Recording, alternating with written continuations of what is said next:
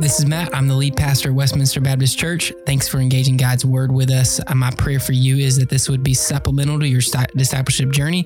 Uh, if we can connect you with a local church or discipleship group, uh, please contact us at info at discoverwbc.com. Good. All right. Uh, a few practical ways to maintain a Christ centered life. I want you to evaluate opportunities, work, and mission in light of God's mission first. I know we, we often do this though, right? Like we, we evaluate opportunities in light of God's mission, but what does it look like to flip it on the other side and evaluate what God has for us before we face these things? So that going into opportunities and tasks that we might be handed, missions that we might be handed, we recognize, okay, this is what God has for me. And if something does not align to that, then I'm not going to bring it into my life. So it's, it's at implementing seek first the kingdom of God. What does it look like to evaluate these things first? So, what is the priority task? What is my calling right now? How does this opportunity fit within my calling? These are all questions we can ask. We ask, uh, how do I evaluate information of God, in light of God's truth first? Knowing God's truth so that we, when we face information, we can sift it through God's truth. A lot of people, what they do is they find out knowledge or information and then they go to the Word of God. What would it look like for us to be people who are so full of God's Word that when we face information, we understand how that already is answered by God's word. This is us feasting on knowing God's word, implementing into our minds and our hearts so that we see through, see knowledge through the lens of God's truth. We evaluate pleasure from God's perspective first. We ask, is this something that God has given me to enjoy? Is this something that God has given to me for my good? If you're like me and if you're with me on this, uh, I enjoy salt. It tastes good, right?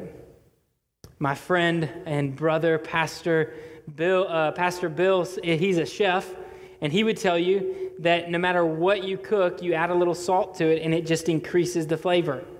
Get this, I haven't had these in two years in God's grace, but they are a wonderful creation chocolate chip cookies. You know what I'm talking about? Come on. Chocolate chip cookies. Did you know that there is salt in chocolate chip cookies? It doesn't make sense. This is a sweet, chocolatey goodness. But salt makes it better. Salt makes everything better, they say. You just add a little bit of it, just a little bit of it, just enough, and it makes it better. But too much salt's not good, right? Too much salt is not good for us. So we ask the question in our life this, is, this brings pleasure to me, but God, is it good for me? We have to do this in everything we have in our life, our marriages, God, what have you given me as part of the satisfaction in my heart to please that nature in my life? God, what have you given to me? And I'm not going to go outside of those bounds. Sugar tastes good. Maybe I get more amens out of that one than salt. I don't know. Sugar's good, right? Too much of it not good. We can, it's just an illustration, but you think about that in all of your life and you ask the question this pleasure feels good, but is it good for me? And you ask that first before you try it, before you engage in it. Kids, teenagers, this is something I would pour over you. Before you engage something, ask, is it good for you? Fourth thing we've got to do is we've got to evaluate people from God's perspective first before we hear, see, or do anything, experience anything. We have to ask the question what does it look like? How does God view people? How does God view this person? Not how do my emotions and experience view this person? How does God view this person? It transforms the way we engage things pleasure, knowledge, opportunities, and mission, people. It changes everything when we ask, how does God impact this before we engage in it? So we're going to look into Scripture. We're going to look at 1 Peter 5:10 and we're going to ask the question about how to purify our minds, strengthen faith, and satisfy hearts with Christ Jesus and not the distractions of the world. See, overcoming the devil's distraction requires clear minds, authentic faith, and a satisfied heart. Has anyone seen in the wild, key here in the wild, a grizzly bear. Okay, we got one, two, two. We had more in the first service, three or four. Okay, that's better. Honesty progressed. I appreciate it. Anybody at five? Whoa, okay. Come on, one more. I see your hand. I'm kidding. I'm kidding. Classic Southern Baptist. Uh, anyways, um, how about this? Hungry grizzly bear in the wild. You don't know if they were hungry or not. Yeah, they were munching on salmon or something. Uh, most people aren't, don't live to tell that truth if they saw a hungry grizzly bear. Y'all feel me on this? Like, you don't want to pass a hungry grizzly bear in the woods. Brown, uh, brown bears don't, you don't want to be around them. Black bears, eh, they're not as bad. Brown bears, not good. You know why they're not good? They are not satisfied. They eat and eat and eat and eat. In fact, they eat so much so that they can slumber, they can sleep. You see, I think sometimes in our lives, what we do is we are so starving and thirsty for the things of this world that we pursue it and seek it out with a hunger and thirst that is vicious. It will take everything else out and consume it into your life to put us in a state of like slumber. We have to be careful that we aren't so hungry and thirsty for the things of this world that we are distracted from the things that God has already given us to satisfy the cravings of our hearts. You see, if pleasure is our aim, we have to ask the question what is the source of pleasure that God has given us? If work or mission is our aim, if you would say, Matt, man, I just want to know what God has for me in my life I want to know what I'm supposed to do with my life. I want to know where I'm supposed to go. Like, I just don't know. Like, what am I supposed to do? Asking the question, what does God have for you? Maybe you're like a people person. You just love people. Like, you are fueled by people. Have you ever asked who God has sent you to? Like, who are the people that God has, like, sent you to invest in? Or to put around you, to build community around you? Who are the people that God has sent you to? You see, pleasure, work, people, and knowledge are all God given blessings. They are all good things, but not all pleasures are given for our benefit. Not all work for our hands, not all knowledge for our minds, and not all people for our community. I think that if uh, we in our lives seek to obtain all knowledge, all tasks, all the work that we can put on our plate. We want every single pleasure that we can obtain. We will always live a life of dissatisfaction. We always live hungry and thirsty for more, or we, we do two things really. What happens here is we we get really burned out. Like I put too much on my plate. I have too many people. I have too many tasks. I have too much to do. I don't have enough time. Luke chapter 10, verse 38 through 42. While they were traveling, he entered a village, and a woman named Martha welcomed him into her home. She had a sister named Mary who also sat at the Lord's feet and was listening to what he said. But Martha was distracted by her many tasks. Martha was distracted by her many tasks. And look at what happens when distracted people start asking questions. She came up and asked, Lord, don't you care that my sister has left me to serve alone, so tell her to give me a hand? Distracted people distract others. She's distracted by the many tasks, so she goes to the Lord and says, Hey, shouldn't she be distracted too, right? Look at what the Lord's response is. The Lord answered her Martha, Martha, you are worried and upset about many things, but one thing is necessary. Martha found so many things to be distracted by, not just distracted, but worried about. Do you live in a life feeling burnt out? Fearing not being able to do everything that you've been told to do. Everything that's been put on your plate. Are you like Mar- Martha? You have so many tasks on your plate that you can't focus on the one thing. Jesus continues, he says, Mary has made her choice. Mary has made the right choice. And it will not be taken away from her. You see how the Lord protected her in that moment? You know, you know what Mary's doing, right? She's sitting at the feet of Jesus, worshiping and learning from the Savior. The Lord of her life, she is sitting and learning while Martha is serving. Now, come on, y'all. Serving is not evil, right? Jesus, the one whom she's speaking to, came to, to serve, not to be served, but to give his life as a ransom for many. Like he is the model servant. Martha's doing what she has seen in Christ, but that doesn't mean, look, not every good thing is right for you. There are good things that have been withheld. There are good things that, that, that we can't handle, that we can't, they become bad things because of our inability to control ourselves. This is not a bad thing. It's not bad for Martha to serve, but she missed the one thing. Sometimes in our lives, we grab so many different good things and put them on our plate that we miss the one good thing God has for us in our life, right?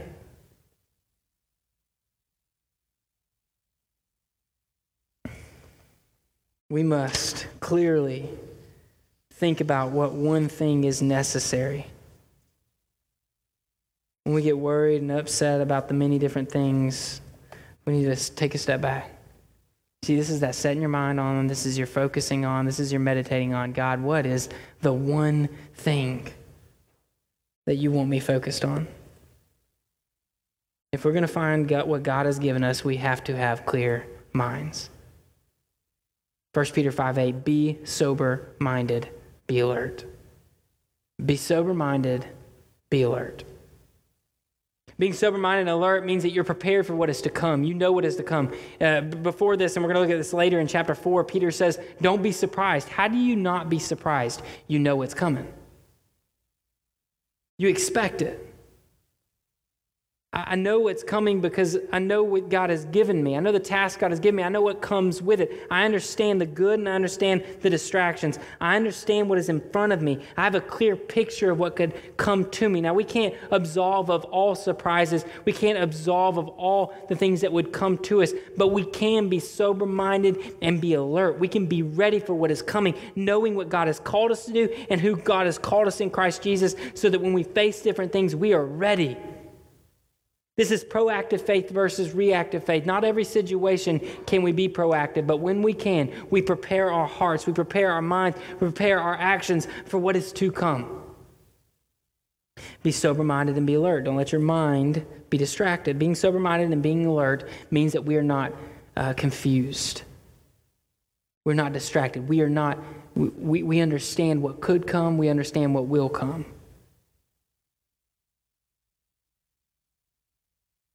He says, Be sober minded, be alert. Your adversary, the devil, is prowling around like a roaring lion, looking for anyone he can devour. So, why does he tell us to be ready? Why? Because the, the, the devil's roaring, prowling, seeking, trying to find and destroy what God has created in you and for you. The devil is seeking you out, and Peter wants you to be ready.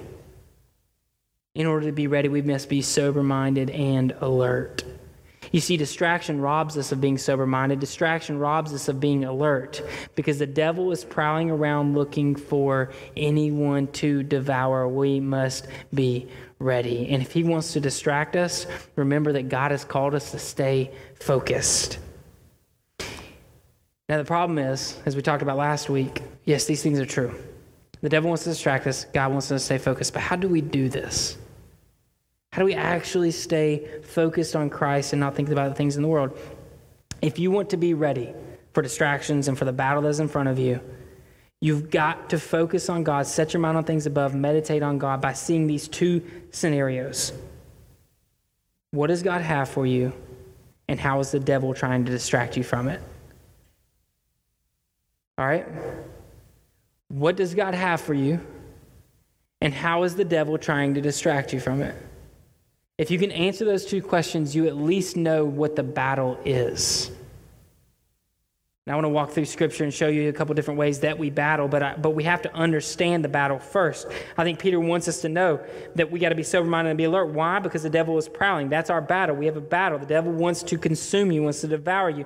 This is the battle we face. So, how do we do this? We look at everything we ask if pleasure is our focus, if mission is our focus, if people are our focus, what is God given for us and what has God not given us? What is God given for us and what is the devil trying to do to distract us from what God has given us?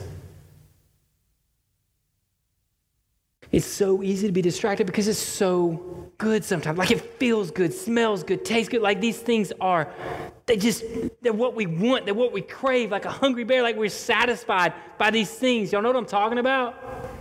It brings satisfaction to us. We're like, man, this is good. It feels good. Your senses are heightened, your experiences are starving, you're searching for fulfillment. And y'all, the devil is ready for your worship. He is excited, thrilled, prowling around, ready for you to worship him by engaging in these idols and these things that look good but aren't good, haven't been created for you, and you have no self control over. And he wants you to engage in them. Why? He's ready to be worshiped, and our hearts are ready to give in. And he knows this. He's seen this, he's experienced this, he's watched God's good creation turn to him and worship him. Our hearts are ready to give in, but 1 Peter 5 9 says, resist him. Resist him, brothers and sisters. Resist him, firm in the faith, knowing that the same kind of sufferings are being experienced by your fellow believers throughout the world. The devil may be prowling, but we're facing the same battle. Here's what the devil's good at making you feel like you are isolated making you feel like this is your battle and no one else's, making you feel like you're facing suffering while no one else is, making you feel like your health conditions are what no one else experiences, making you feel like your thoughts and your emotions are what no one else experiences. The devil is good at making us think that we are fighting this battle alone. But look at what Peter wants us to see. Fellow believers throughout the world are facing the same sufferings. And not only do we face the same battles, but we also have the same faith. You see, the devil is really good at making us feel alone, not only in our battles, but without our faith. He's good at making us feel like, man, if I, if I got this faith struggle, if I'm struggling through faith and, and trying to believe in Christ, but I'm struggling to believe in Christ, if I'm fighting through this, maybe I should just do this alone because I'm sure they aren't. Look at them. Look at how they worship. Look at how they speak about the word. Look at how much they know about the Bible. Look at how engaged they are in, in the church. Surely they aren't struggling. I'm just fighting alone. I can't talk to them about this because look at how great they are. Look at what they are doing. I, I, I can't. Like, they'll know who I am, they'll know my struggles. And do you remember the man that comes comes to Jesus and he says, I believe, help my unbelief. We are in this together. The battle is united. We are facing the devil together. Don't let him think you are isolated. Don't let him think you are alone. We have enough isolation in this world. We have enough lack of community to let the devil slip into the church. Brothers and sisters, you are together. The ones to your right and your left, they are warriors, and we are being strengthened by Christ to battle together. 1 Peter 5 9, resist him. Firm in the faith. What faith? The faith that we all have. As Ephesians 4 would say, we have one faith. We are together, united in Christ Jesus, to resist together. So we got to ask these questions in order to resist him. If wisdom is your focus, what is the source of wisdom God has given you? And what is the devil's distraction? What is the source of wisdom God has given you? And what is the devil's distraction? All right? If God has given you purpose, what is the purpose God has given you? And how is the devil trying to distract you? If you haven't identified how the devil is distracting you, you don't know the battle in front of you. Be sober minded and alert so you can recognize the battle that is in front of me. Come on, y'all. Y'all with me? Recognize that battle in front of you. You are not alone. We can fight this thing. If truth is in front of you, if you're seeking out truth, what source of truth has God given you? And how is the devil trying to distract you? If knowledge is your focus, what source of knowledge has God given you, and how is the devil trying to distract you? If health and a long life glorifying God is your aim, what is, what is the right way to live out a healthy life? And how is the devil trying to distract you? All of these things are good. Knowledge is good. Truth is good. Purpose is good. Wisdom is good. Health is good. Pleasure is good. Joy is good. All of these things are good. But in all these things, we seek to bring glory to God and not to fall into the distractions and the temptations of the devil. So, no matter what we do, we need to recognize that the devil is working against us. He is distracting, he is tempting, and he is seeking you out to devour you. If we know the answer, and if we determine the distraction, we can begin to understand the battle. What does God call me to do? And what is the devil distracting me? How is the devil distracting me? When we can recognize the answer and the distraction, we can understand the battle. So I asked you last week, I said, man, just talk to somebody, somebody close to you, somebody around you, a group who knows you. Ask them, what, what are some things that are distracting you in your life? I got a few answers from some men that I think are really close to me in my life and engaging my life and understanding my life. And the feedback I got was helpful, and I hope that you were able to do the same thing. But when we don't recognize what is distracting us, we might as well be already losing. When the devil doesn't, when we can't even recognize what the devil is doing, we probably are just letting him do it.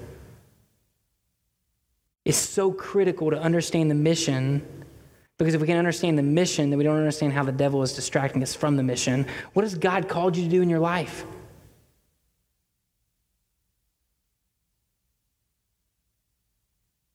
Some of you may feel like you have been in such a place in your life that you could never come back.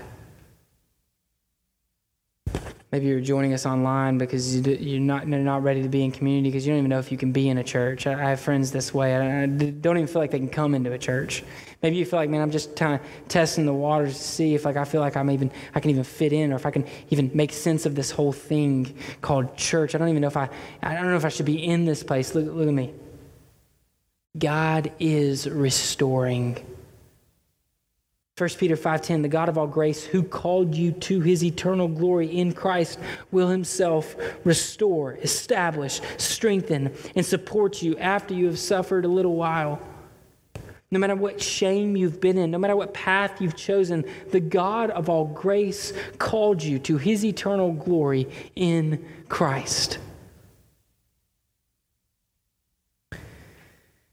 Someone here today lost direction for their career because of COVID. I, am not going to give too much power to a pandemic or to COVID or any of these different things, but somebody in here today, you had a direction for your life, you had a career for life, you felt like you were destined, you felt like you knew what God had for you, and COVID threw it all out of order into chaos and you're just trying to figure out what God has called you to do and try to reset other things. Or maybe you just lost a passion for your career. They put you into isolation or into your home, and you said, Man, I can't do this virtually. And you just don't have that passion for your career anymore. You're not with people anymore. You're not engaging your coworkers anymore. And you're like, I don't know what you want me to do. God, I've lost direction. Somebody in here today lost direction for their family during COVID. You forgot what the purpose was, the mission was. Man, it's hard, it's difficult. I'm with you. Like your children get sent home, they can't, they got to be virtual, they can't be in person. All these different things come into being, and you're trying to wrestle with what do I do with my family? How do I direct my family towards Christ? And you lose that direction. You get distracted by the things of this world. You get involved in the different battles within this world, and you just lose focus on what has God called me to do? Not what has God called this family to do or that family to do. What God has God called me to do. That is your mission. Do not be distracted. Your family is your purpose. Lead them to Christ. Someone here today lost focus on the gospel.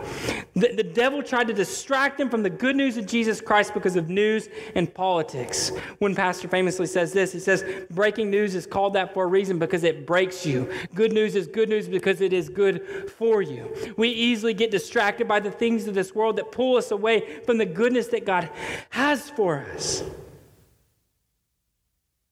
Someone here today lost friendships over policies and mandates and different COVID related things and different things related to their schools and their workplaces and friendships and family. You lost friendships and you got distracted by the things in this world, and you're trying to figure out what it looks like to rebuild community and find what God has for you in relationship to others. Somebody in here today has isolated themselves into a phone. They find uh, more community in a device than they do in people. Somebody here today has been fulfilled by pleasures from the devil and not from the Lord. They're seeking things from the devil and not from the Lord. And maybe not even recognizing that they're doing it or that I'm doing it. We have to put ourselves in a situation where we ask the Lord God, What am I being pleased by? What is satisfying my heart?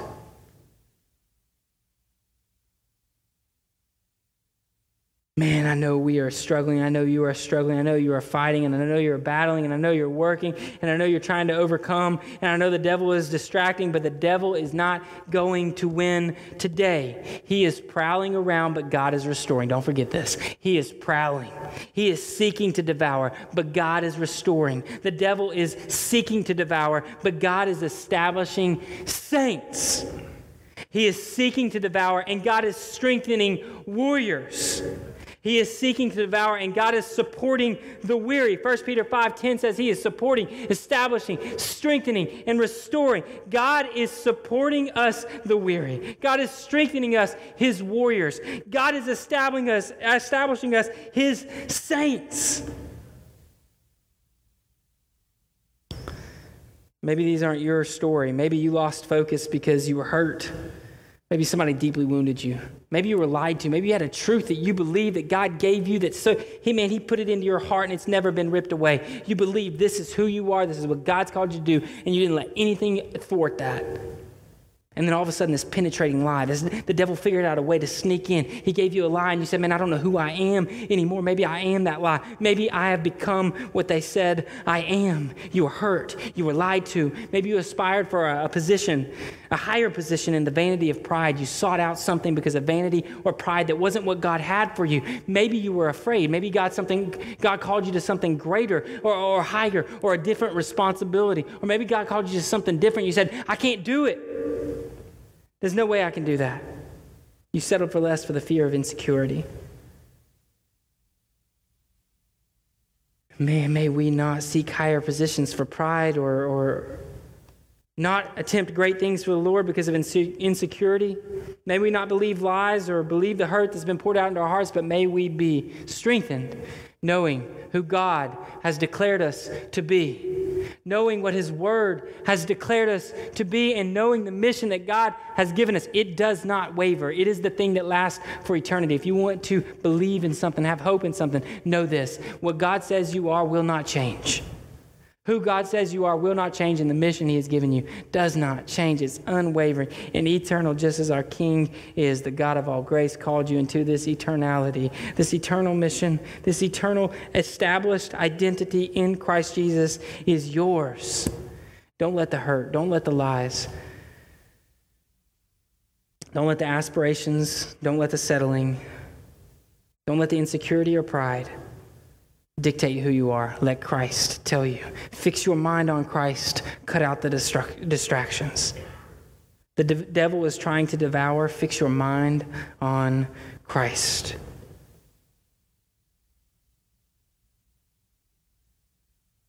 When you want more, Christ is more. His grace is sufficient for you. When you feel unable, Christ is able. He says in Philippians 4:13, "I am able to do all things." When you feel weak, remember he is strong. He has set you free from sin.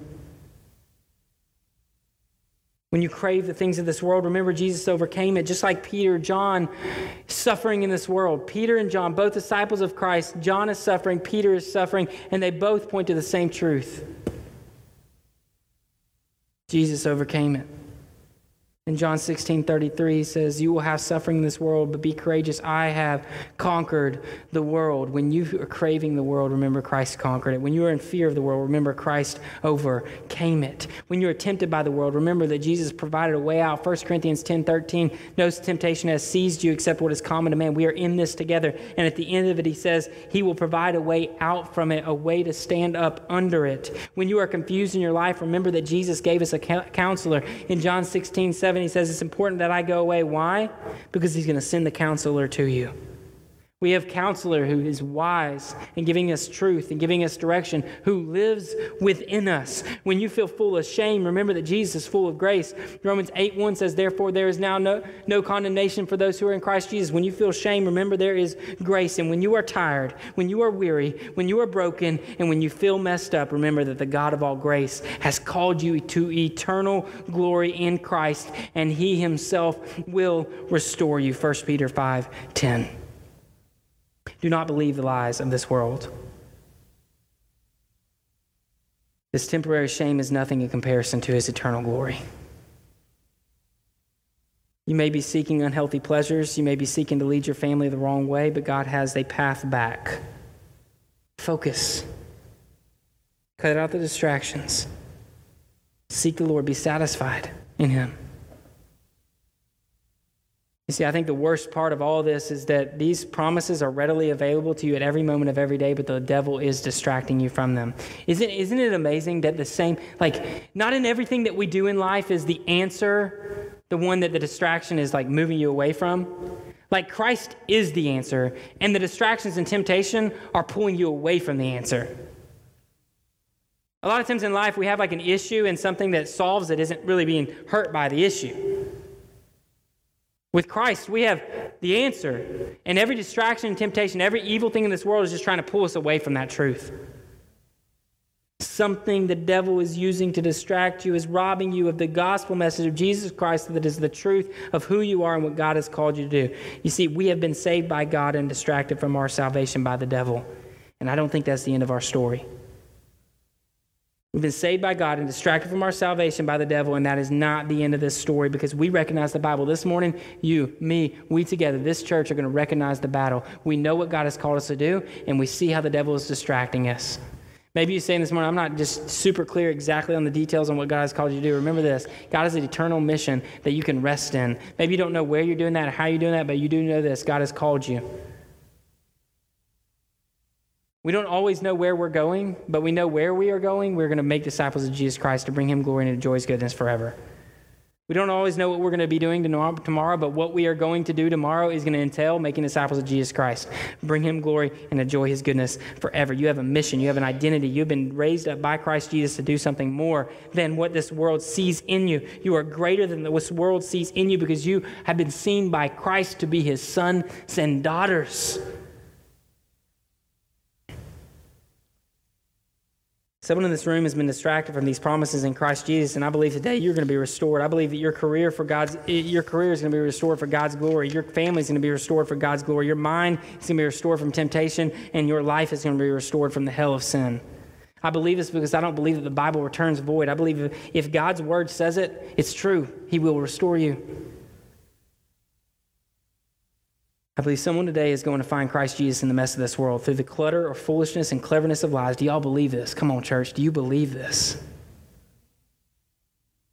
The veil of darkness has overshadowed this truth is being torn down, and your heart is being set to the tune of the good news of Jesus Christ, and the Spirit is calling you home to eternal life outside of this foreign world with Him for eternity. Do you believe? Peter did. In 1 Peter 4 12 through 19, remember when I told you that sometimes we just need to take a step back? Like sometimes we just need to pause, like, God, what do you have for me now? I know the devil is trying to devour me. I know that's before me, but right now I'm going to take a step back and think about what God, what is my mission right now? Where am I going? What are my tasks to do right now? I want to make sure that the many tasks don't distract me from the one task that you have for me. What do you have for me right now? 1 Peter 4 12 through 19. Look at this. Dear friends, don't be surprised and just stop right there. I can't make it through far through a passage before stopping, right? Like this is so rich, it's so good. Don't be surprised. How do we not get surprised, y'all? We'll be alert and we'll be sober minded.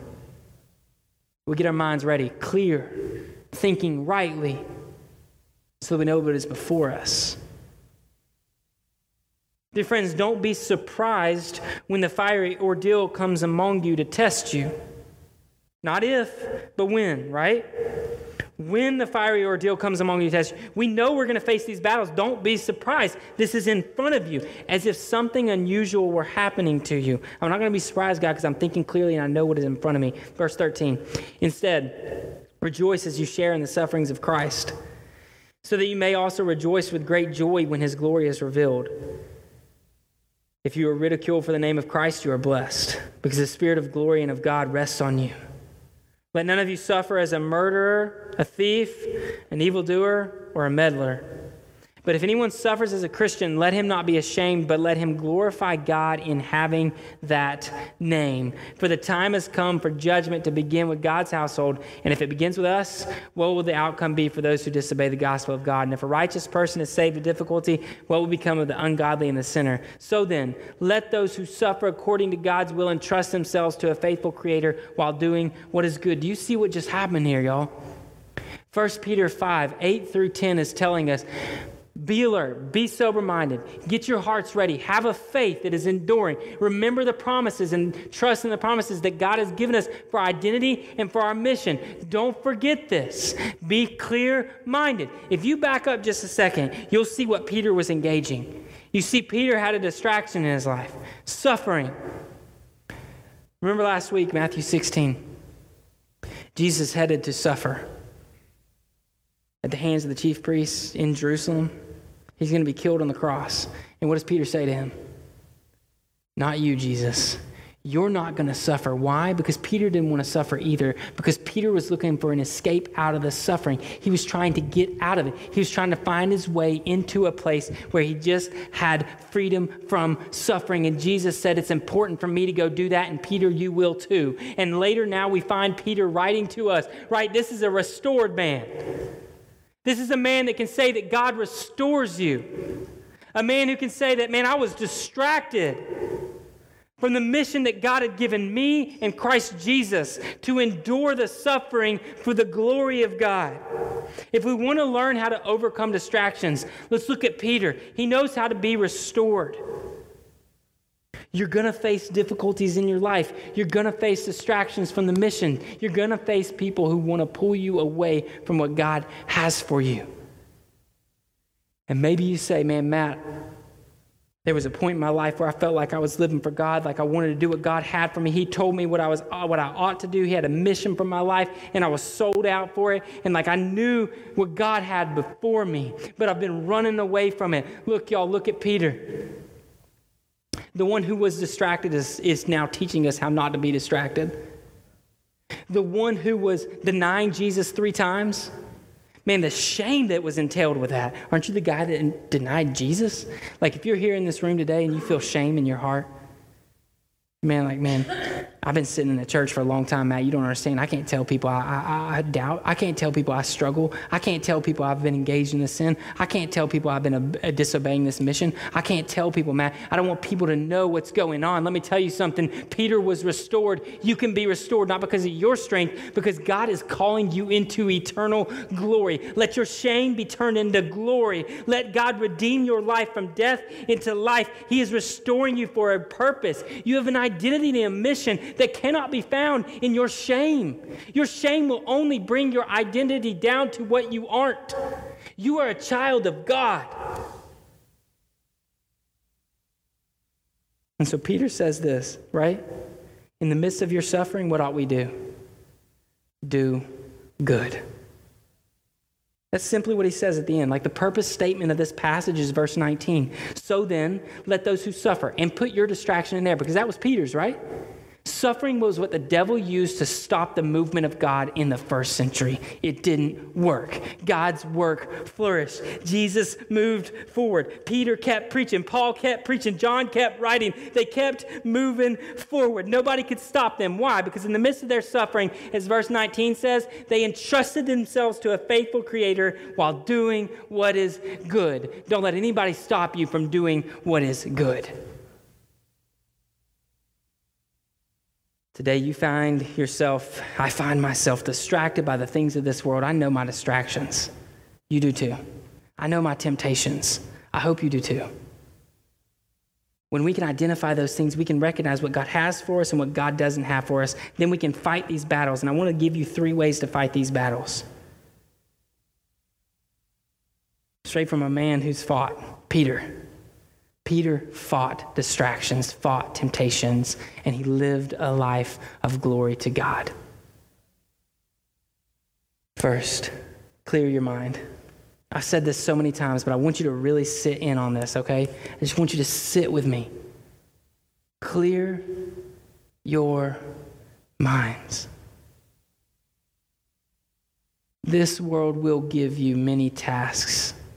What's the one task? Clear your minds. Set your mind on things above, not on earthly things. Focus your mind on eternal things, not on temporary things, and meditate on God's word day and night. That's straight from Scripture.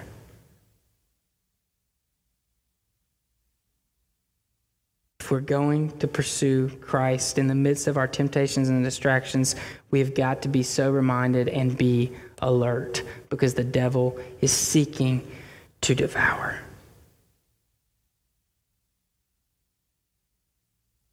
Second gospel response is to restore faith. Somebody in this room needs to just share, needs to be just be honest. Maybe you need to share with me after this message and during worship time. Maybe you just need to be honest with yourself and say, man, I, I believe, but help my unbelief. Like I'm struggling. Maybe you just need to be honest with yourself. You've been sitting in church for a long time, but you never really had a faith in Jesus Christ. You go to please somebody else, or you go to be distracted from the things of this world because it makes you feel good or whatever it may be. Maybe somebody in this room has never believed in, in Jesus Christ, and you say, Man, I'm, I'm done focusing on things of this world. I, I, they've led me to death. I want to find life. Maybe somebody in this room was called to do something great for the glory of God, and you abandoned it.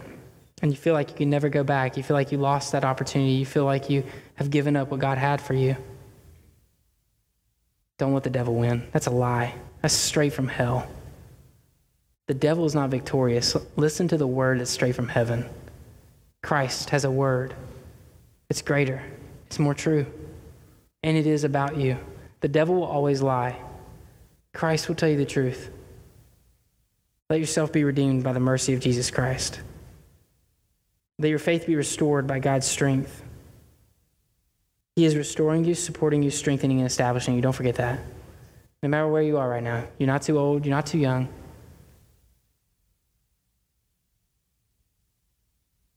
And third, satisfy your heart in Christ Jesus. As the worship team comes forward, I want you to continually think about this. What does it look like for me to satisfy my heart in Christ Jesus?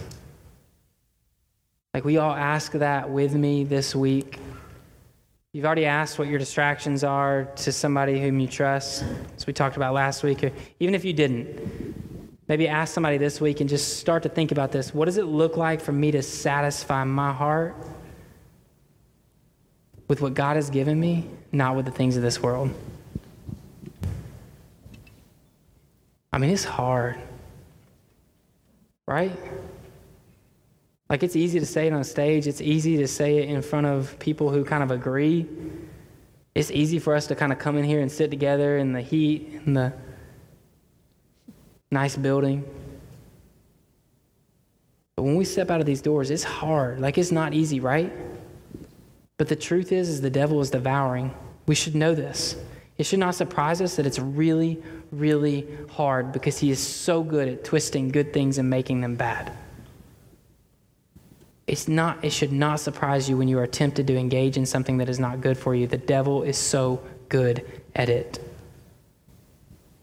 But christ is greater. He has overcome the world. If you've sought to overcome and you've always fallen short would you consider giving it all over to christ and asking his help. And I think that as pastors who pursue after the Lord, and I hope that we always do, we have created ways to support you in this journey. They're not perfect, but I do believe that they are what God has called us to do. So maybe you have a different way of doing this. I don't know. Here's what I'm asking you to do do something. Peter says, do good. Here's what I would challenge you with just do something that is going to clarify what God has for you, clarify the distractions, and help you to pursue what God has for you. For you, if you have a network of people set up that can support you in that journey, awesome. If you don't, we have created networks for that. We call them D groups and life groups. We want to help you. It's our best shot at this. Maybe you're in here like, man, God has called me to do something. I've been running away from it. I feel like God has called me to invest in others, and I've just been running away from it. Look, we have the the network to set up and to lead you to be a person, a change agent for somebody else. Maybe that's what God has for you. Here's what I know, y'all. He doesn't have passivity for you. The devil works, he's active in passivity. We cannot sit back and think that we will overcome temptations and distractions by doing nothing. So maybe you'll do something with me. Maybe you'll journey with me. Let's fight. Let's overcome through the power of Jesus Christ. So, would you find a group of people to clear your mind, restore faith, and satisfy your heart in Christ Jesus with? Let me pray for you. God, we struggle so hard to believe. Not just in your existence, but what, what you've called us to be. We struggle to, to believe what you've called us. We struggle to believe what you've given us to do. We struggle to have faith in it and hope in it. We just struggle, Father. And so I ask, God, that you would strengthen our hearts, establish the truth in, in us, that you would support us when we're weary and tired and you'd restore us when we fall short.